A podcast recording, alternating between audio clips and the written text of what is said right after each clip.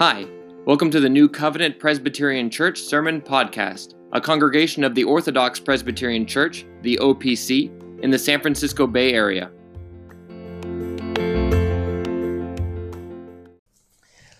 Amen.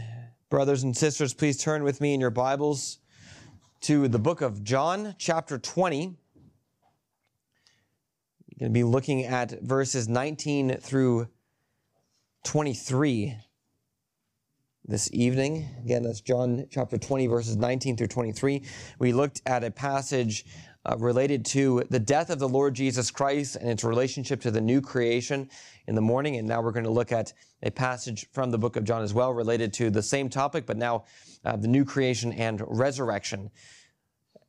And so give your attention now to the reading of God's word from John chapter 20, verses 19 through 23.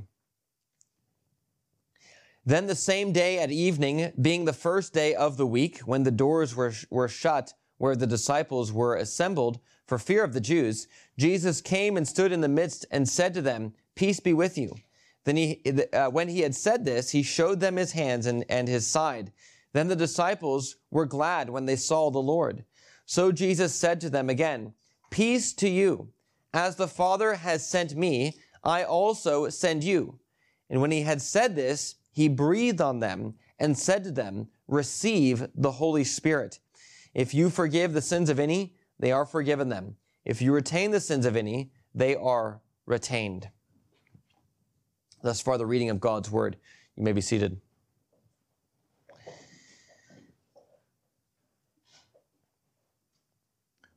Let's go to the Lord once again in prayer. Father, we do pray that you would that you would bless the preaching of your word now, that, that you would uh, help us to see the glory of your Son, the Lord Jesus Christ, as we think about our own struggles with, with sin and the desire we have to live a godly life. Help us to see uh, what has been done to secure our, our sanctification. And may it be that we would, uh, that we would see uh, the glory of the new creation worked through the Lord Jesus Christ, who has been raised from the dead. And may it be that we would uh, live in this reality, the reality of the new creation, walking in step with your spirit. For we do ask it in the name of Jesus. Amen. Well, as I mentioned in the morning, we have been look, we looked at the, the death of Christ and the way in which Christ's death brought in the new creation. Christ says it is finished uh, on the cross to indicate that the work of the new creation has in fact been done.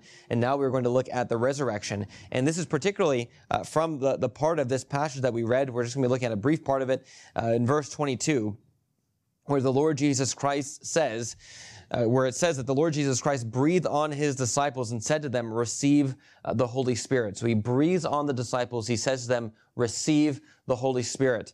Now, this is significant for a number of reasons as we're going to get into. Uh, but one of the things we see in another place in the scriptures from uh, 1 Corinthians 15 is that Paul, when he describes what happened with the Lord Jesus Christ's resurrection from the dead in 1 Corinthians 15, particularly verse 45, he says that, uh, that Christ was made by his resurrection from the dead a life-giving spirit. So, so Christ is made a life-giving spirit.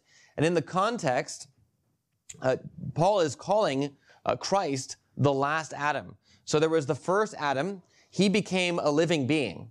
So there, uh, the, there's a clear allusion there to Genesis 2 7, where um, God forms Adam from the dust of the earth.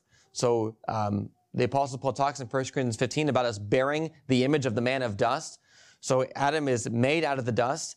And then God breathes into his nostrils the breath of life. And when God breathes into his nostrils the breath of life, then he becomes a living being. And so in the same way, then, Paul, was, Paul says here with regard to the Lord Jesus Christ, the last Adam is not one who was made from the dust and then had the, the breath of life breathed into him in that way, but he is the one who became a life-giving spirit, and this by virtue of the resurrection uh, from the dead. Now, this is not at all to say that there is a denial of the reality of the bodily resurrection of the Lord Jesus Christ. You'll know that uh, Jehovah's Witnesses try to use this passage in order to uh, try to, to, prove that there is uh, no such thing as the bodily resurrection of the Lord Jesus Christ. Uh, there uh, clearly can be no such thing that can be proved uh, from this. The point that Paul is making is not that uh, when he says there is a natural body and a spiritual body, he's not trying to say that we do not have a real resurrection. What he is saying, rather, is that the nature of the resurrection is such that it is a life animated by the Spirit. Is a life animated by the Holy Spirit, that there's something about the giving of the Holy Spirit that indicates that the new creation has begun.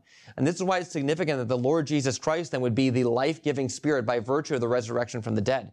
Um, when we bear the image of the man of dust, it's because God breathes into us the breath of life.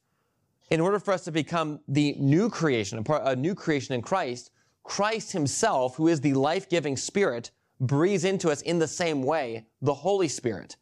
And therefore, in the resurrection, the kind of life that we live is a life animated first and foremost uh, by the Holy Spirit. This is what the Apostle Paul means when he speaks of a natural body and a spiritual body. And this is significant then when we come to this particular text uh, in John chapter 20. Christ was raised from the dead uh, by the Spirit. He then pours out the Spirit on his people. And since he is the one who pours out the Spirit on his people, he becomes the source of the new creation for all of his people. Uh, Christ is raised by the Spirit, then he breathes the Spirit out on his people that they might live by that Spirit. Even as Adam had the breath of life filling his nostrils, so too we have the Spirit filling ours that we might live in this new creation. Now, the, re- the, the result of this is, of course, if you are in Christ, then you are a new creation.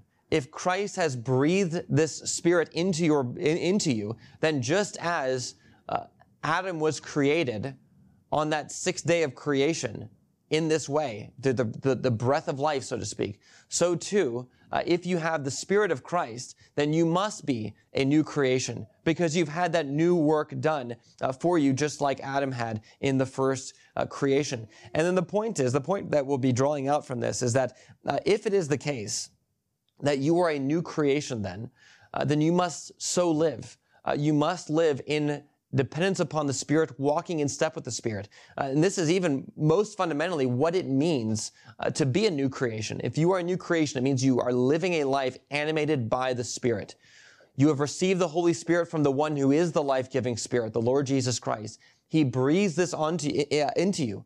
And this is to be now the, the characteristic, the defining feature of your life, that you walk in step with the Spirit. And so we'll look at this uh, theme really again under two headings.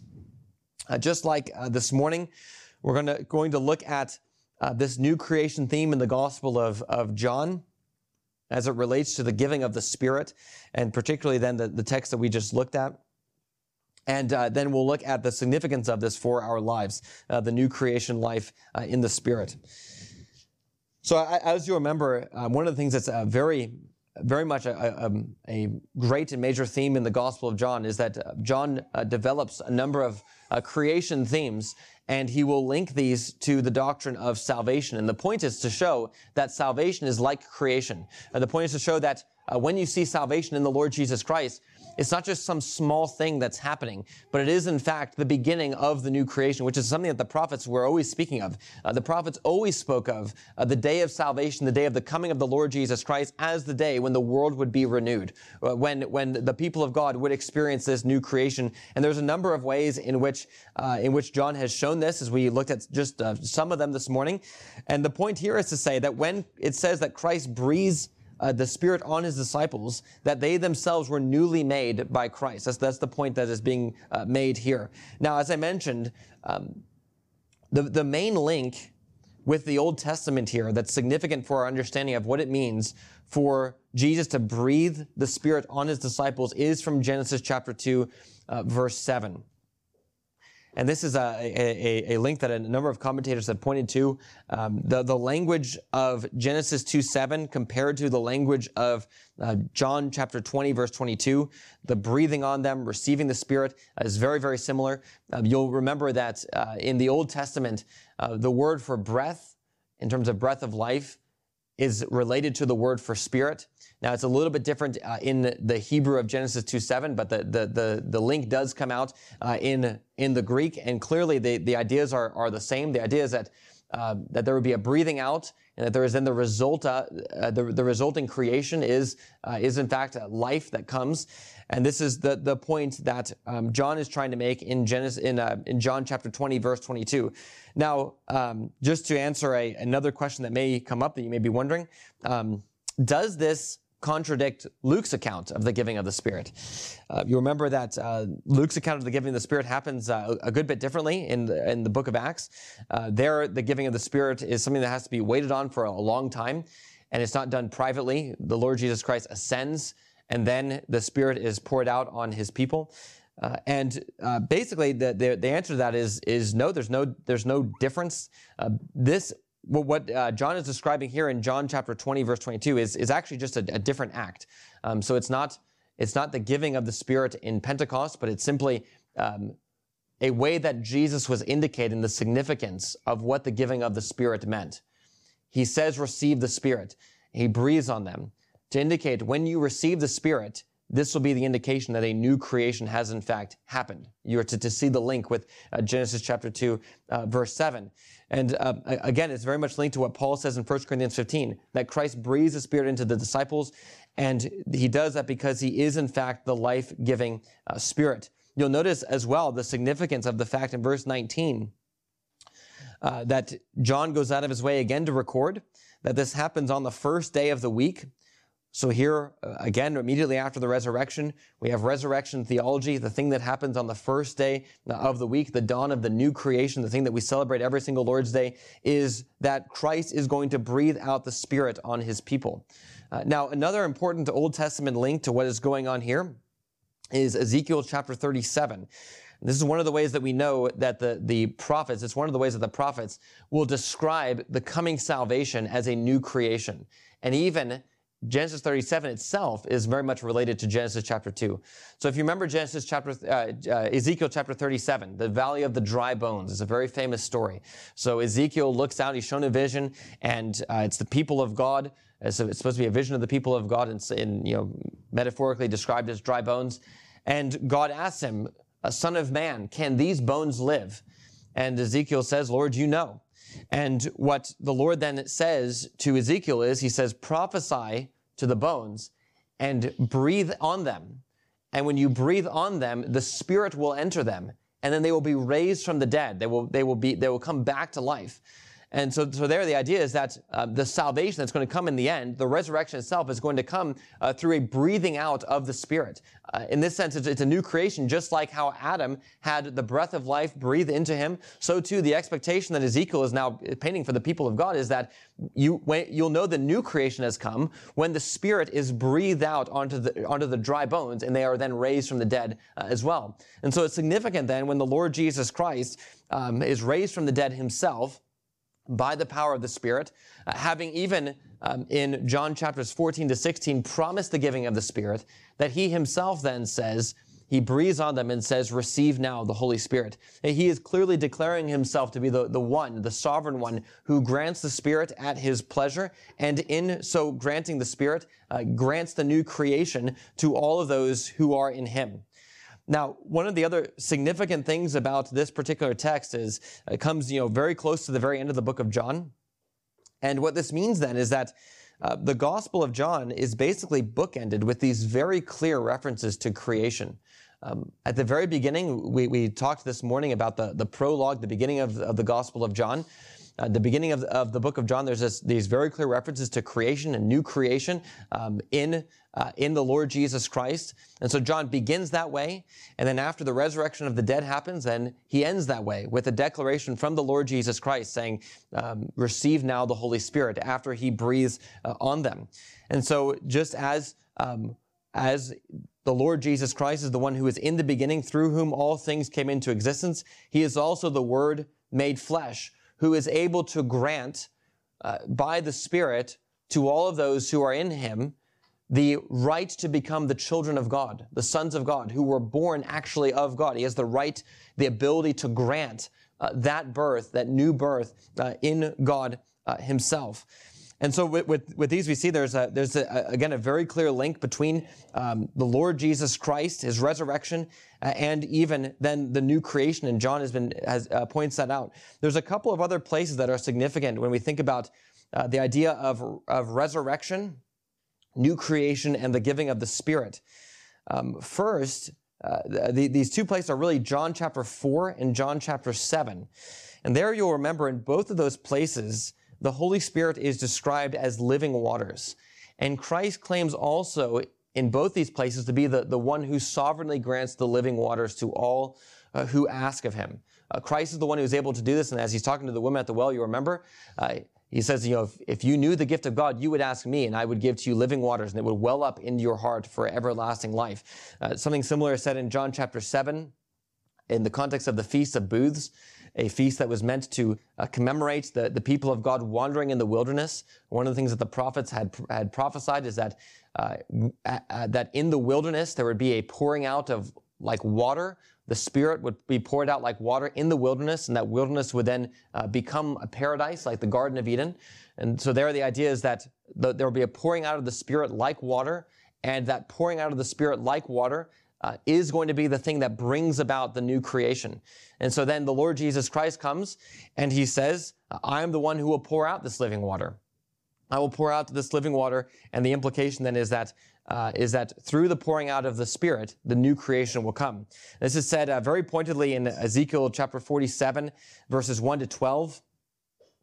A very great picture, uh, very picturesque. If you remember this section in Ezekiel, is uh, the section where Ezekiel is describing the new temple that's going to be built, the temple that was never built, um, in, in the sense of it being um, built exactly to the specification, so to speak. It's a it's a figural description of the church, and so it is. I could say really it is being built right now through the Lord Jesus Christ as he builds his as he builds his church. But one of the things that is described then at the end when the temple is built is that there is a stream of water uh, that comes from the temple in Ezekiel 47 and it goes through um, all of the, the desert areas and it gets deeper and deeper until it reaches even to the Dead Sea and it brings even life into the Dead Sea. And so the picture is, is that uh, when this new creation comes and when the new temple is created, uh, then there will be this, these waters of life, just like in the Garden of Eden, that flow out from the temple. It, the temple will be its source, its headwaters. And from this, life will be everywhere. It'll even be able to bring to life everything in the Dead Sea. That's the, that's the vision that Ezekiel uh, sees. And so it's significant then that the Lord Jesus Christ in John chapter 2 uh, declares himself to be that temple, destroyed this temple, and in three days I will raise it up. And then also declares himself to be the one who pours out the living waters. And if you receive the living waters from Christ, then you yourself will have everlasting life. Uh, because these are the waters that grant life wherever they flow. It's a picture of uh, the Holy Spirit and the new creation that is found in Him. And so if you think then, what is it that must happen for the new creation to come? There must be a resurrection from the dead and there must be the granting of the Spirit. The prophets always connect the pouring out of the Spirit with the new creation. And that's because the whole point is the new creation itself is characterized by the Holy Spirit. In John chapter 7, John will say, the Spirit was not given before. It was not given. But then when Jesus was raised, now the Spirit is given. The indication is that now we are in the new creation. Uh, now we have people who have breathed into them, just like Adam, the Holy Spirit uh, itself. This is, this is the, the doctrine of the new creation that John gives us in his gospel.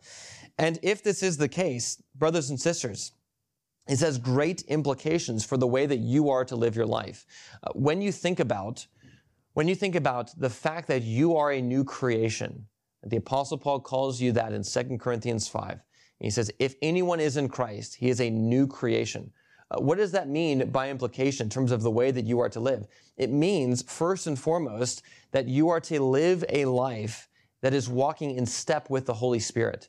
That your life is to be animated by the Spirit now, even as in the resurrection, the resurrection will be a granting of life to you, uh, to your, your outer body, where you are, where you will be animated by the Spirit in that way. But even now, you already in the inner being, your inner being, having received the Spirit from Christ, are also a new creation uh, in Him. And therefore, brothers and sisters, we need to think very carefully about what it means to walk in step with the Spirit. This is something that would distinguish us from uh, Old Testament saints in, in, very many ways. Now, uh, in, there are things that the Holy Spirit did for Old Testament saints, just like the Holy Spirit does for us. And yet there is a, a new thing that happened with the giving of the Spirit uh, by the Lord Jesus Christ. Um, because there is something with regard to the work of the Spirit that is tied to the certain, that are tied to certain acts of redemption. Uh, such that um, the Spirit could not be given before resurrection. It could not be given before the Lord Jesus Christ obtained the Spirit uh, by dying on the cross and by being raised again. And therefore, us being a part of the new creation, that is the thing that is new. We, we cannot be, you could not be a new creation uh, while you were an Old Testament saint. You could be a real saint. You were effectively called by the Holy Spirit who did the same work for you as he does uh, for, for us, did, the same work for any, any Old Testament saint as he does for any New Testament saint. And yet, you could not be uh, a saint in the sense of receiving the Spirit and entering into the new creation. You can't enter the new creation before Christ, and Christ had not come yet. And therefore, everyone in the Old Testament was looking forward to a new creation that was going to come. The prophets described it as something future. In the future, the new creation will come, and that new creation will come when the Spirit is poured out. And Christ is telling you that is the thing that has happened. That's the thing that has happened. And therefore, there ought to be really a great difference between the way that you live your life and even the way that an Old Testament saint is able to live his, uh, because your life is animated by the Spirit in a way that his could not be.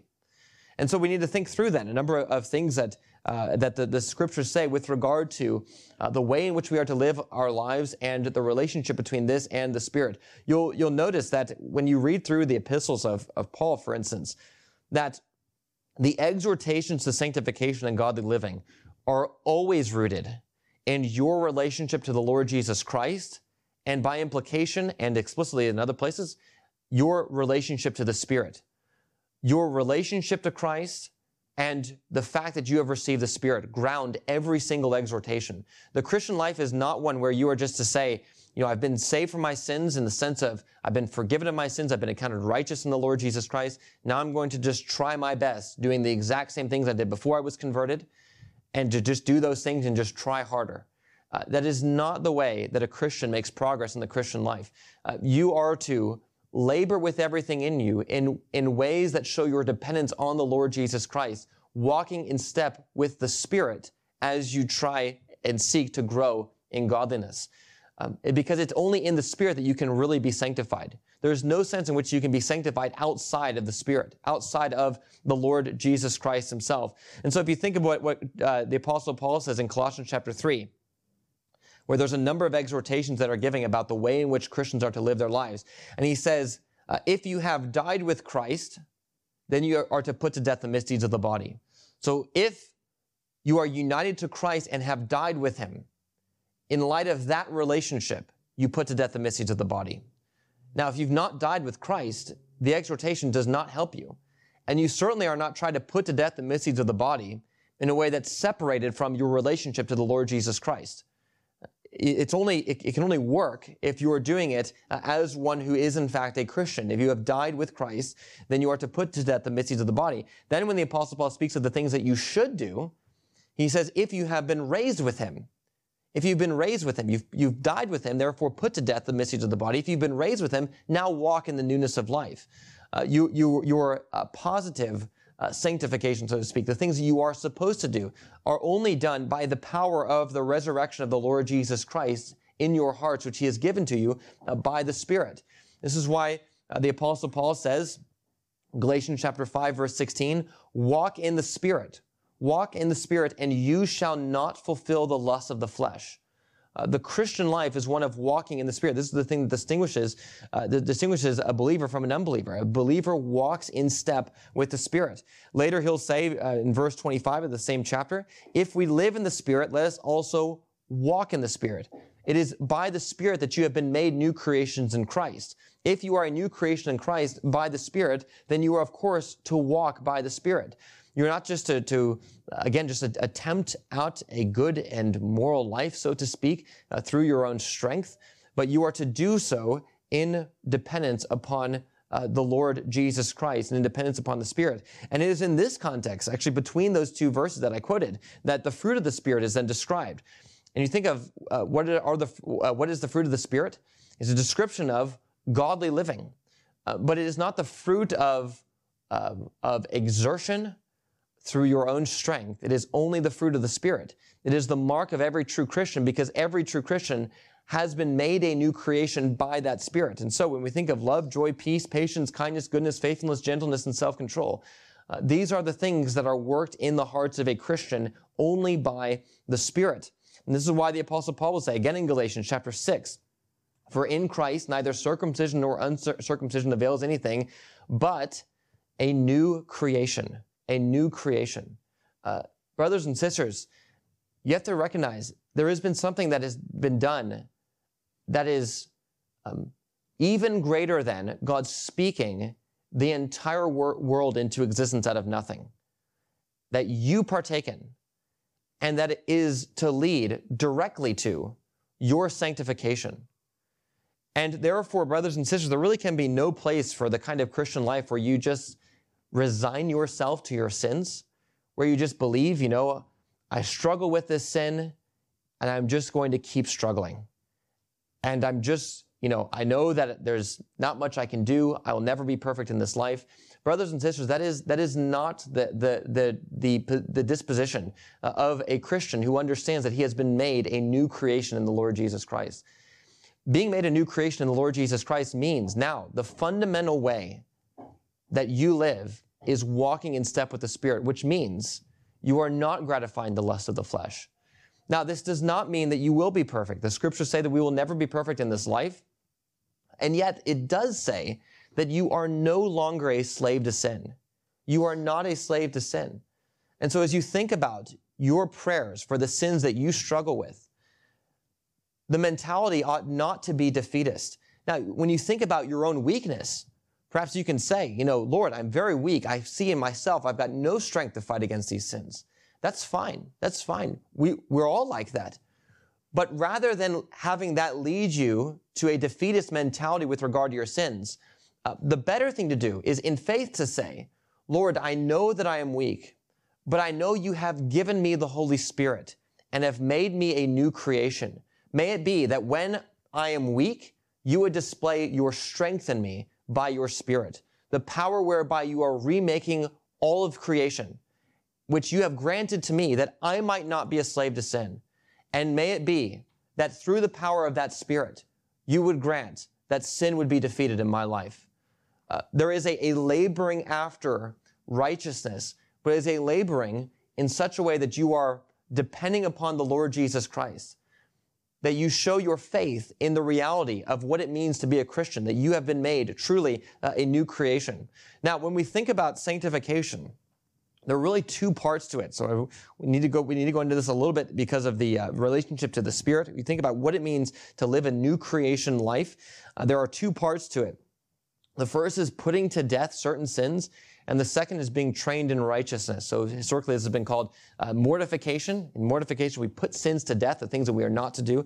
And then the other is vivification. The idea is we are to live to certain things. We are to, we are to uh, do certain things, train ourselves in righteousness by the Spirit.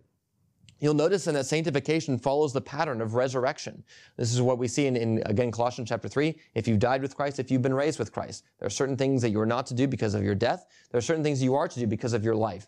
Uh, this, the, the life of the believer is the resurrection life that is animated by the Spirit because the one who was raised from the dead is the one who has in fact poured out the Spirit on you.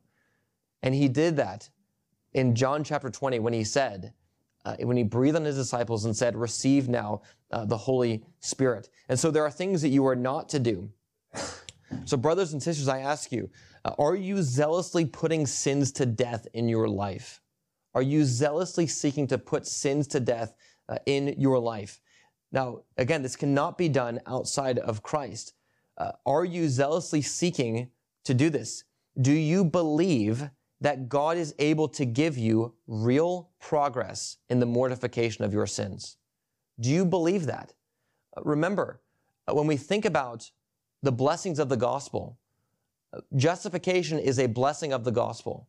Sanctification is another blessing of the gospel. It is a real blessing of the gospel. Uh, if God grants justification, he will also grant sanctification.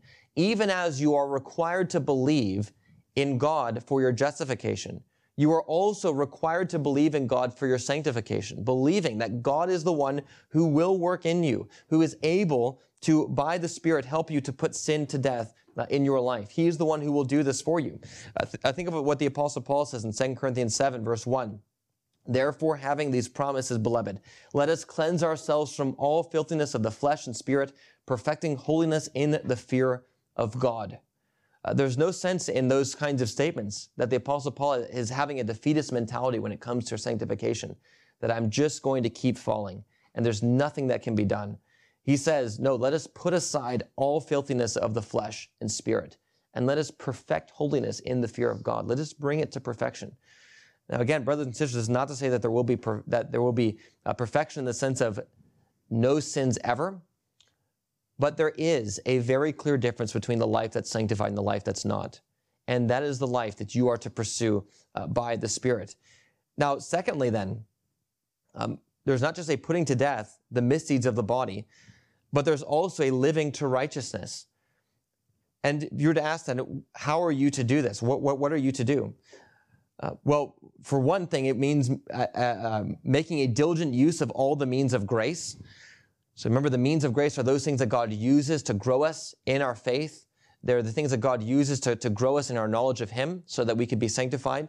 Uh, that you are diligently in the Word, diligently listening to sermons, that you are diligently uh, pursuing knowledge of the Word in the context of your family, that you are often in prayer, that when you sin, you repent quickly, and you are pleading with the Lord uh, in faith that He will take away your sins from you and even enable you uh, to live to righteousness. It means uh, partaking of the sacraments. It means uh, when you partake of the Lord's Supper to, to have a, uh, a, a, a remembrance of your sins, calling to mind the things that, that you've done, and then also to pray to God that He would grant you strength to live to Him uh, by uh, by even the sacrament itself that he would uh, that he would give the thing that's signified in it and that you would grow in your knowledge of the Lord Jesus Christ. Uh, it means that you are uh, not only to to put off hatred, but you are to put on love. It means that you are not only to put off envy and malice, but that you are to positively strive to serve others. It means that you are um, not only to avoid certain bad things, but you're even to uh, pursue the greatest of all things, and per- to pursue uh, the, the, the kingdom of God, seeking first God's kingdom and the advancement of the kingdom, the sanctification of God's name uh, in all things. That you are to have uh, a deep-seated love for other Christians and, and a very real concern for those who are outside of Christ. That you would have a concern first and foremost for the sake of the glory of God's name, and that you would positively be doing everything that you can in order to see God's name praised among the nations. Um, the Christian life is not about simply refraining from doing certain things. It is about refraining from doing certain things as you pursue better things, the things that pertain to the kingdom of God. And brothers and sisters, uh, this is, this is the life that you are called to and that you've even been granted uh, by the Holy Spirit in the gospel, even as you are new creations. Your life is to be a life that is animated by the Holy Spirit. You are to walk in step uh, with the Holy Spirit. Uh, this is um, it is simply the case that you are no longer a slave of sin if you are in the Lord Jesus Christ. Remember what the apostle Paul says in Romans chapter 8 verse 9. Anyone who does not have the spirit of Christ, anyone who does not have the spirit of Christ does not belong to him. And this is, this really should be a great comfort to you, brothers and sisters, as you think about uh, your struggle with sin. That you are not consigned to a life of being defeated by it. You are not consigned to that. Uh, God has given you uh, your, uh, His Spirit that you might walk even in the newness of life. He breathed, the Lord Jesus Christ breathed the Spirit on His people, that His people might become new creations in Him, even as God breathe the, the, the breath of life into Adam on the sixth day uh, of creation. Now, brothers and sisters, we've been looking now uh, morning and evening. We've been, the goal has been to show uh, the ways in which John indicates that the new creation has begun uh, in the Lord uh, Jesus Christ. Now, as, as I've mentioned, this theme is all throughout the gospel. Hopefully, you've seen that as we've just kind of touched on various points of the gospel uh, at this point. There are even others that we, we could bring up in terms of links with creation, uh, new creation theology. Um, but the reason for highlighting particularly the death of Christ and the resurrection of Christ is because John makes it clear that all the other ways in which the Lord Jesus Christ did things that pointed to the reality of the new creation, all of them were really pointing forward to the one great act that would in fact bring in this new creation, which is the death and resurrection of the Lord Jesus Christ taken together as a unity. Uh, everything culminates and centers upon those great acts of redemption. That, and this is uh, really, brothers and sisters, the thing that we celebrate uh, every single Lord's Day. You know, we, we think about celebrating Easter as a time when Christ rose from the dead, but remember, the reason we celebrate the first day of the week on Sunday and not on Saturday, the reason we do that is to remember every single Lord's Day all of these great truths. That there's not just been some little thing that's been done for you, but you are a new creation in the Lord Jesus Christ. You are a new creation in the Lord Jesus Christ. The resurrection that you will partake of on the last day has already begun in the Lord Jesus Christ. The Spirit, who will be the one that gives life to your bodies when they lie in the grave, has already been given to you now. And you are experiencing all of those blessings now. Uh, there could be really, as you think about it, uh, nothing more climactic could be said than that uh, that, that, the salvation that you receive is eternal life brought in by the new creation. There are really no words that could adequately describe uh, the greatness of this. And, and the fact that it happens so often can lead us to just walk right past it. But you think, this is the, the power of the one who spoke all of creation into existence. The power of the one who spoke all of creation into existence.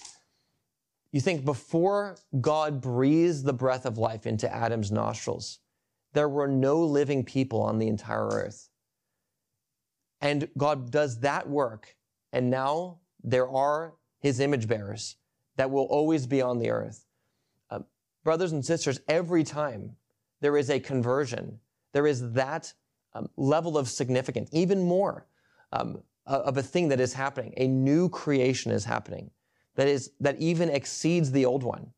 Uh, that is what is happening every time. Uh, every time uh, we think about salvation. And if this is true, brothers and sisters, let us walk in the light of the new creation. Let us remember that the darkness itself has been thrust out. The glory of God has been revealed. Let us not be enthralled by worldly ways, uh, the, the things of the world that lead to death, uh, when we ourselves have been remade as new creatures in the Lord Jesus Christ. Uh, let us seek by the grace of God to walk in a manner worthy of this gospel uh, by which uh, we have been even remade. For again, what counts is not circumcision or uncircumcision, but a new creation. And you have been made that by the Lord Jesus Christ. Let's pray. Oh, Father, how we do, how we do thank you as we think about the blessings of the gospel. What a wonderful thing to think that we have been made new creatures in your Son, the Lord Jesus Christ. Uh, Lord, truly, we are living in the best days. Uh, we, we can think about how great it would have been to be in this or that time and to hear from this or that prophet from the Old Testament. But Lord, truly, uh, all of them would trade places with us in a moment. Uh, all, of, all of them would be uh, ecstatic even to get a glimpse of the things that are ours. Uh, help us never, Lord, to take these benefits for granted. help us uh, even as we cannot see what we will be on that last day, even as we cannot see that with our eyes now, may it be that you would open the eyes of our hearts that we may see with faith uh, what we truly are in your Son, the Lord Jesus Christ, by faith. And may it be that it would cause us to worship you all the more, to know that even as we cannot make ourselves, we could not remake ourselves, O God, that we would ascribe all glory to you and that you would grant us the grace by your Spirit to walk even as you have made us. For we ask this in the name of Jesus. Amen.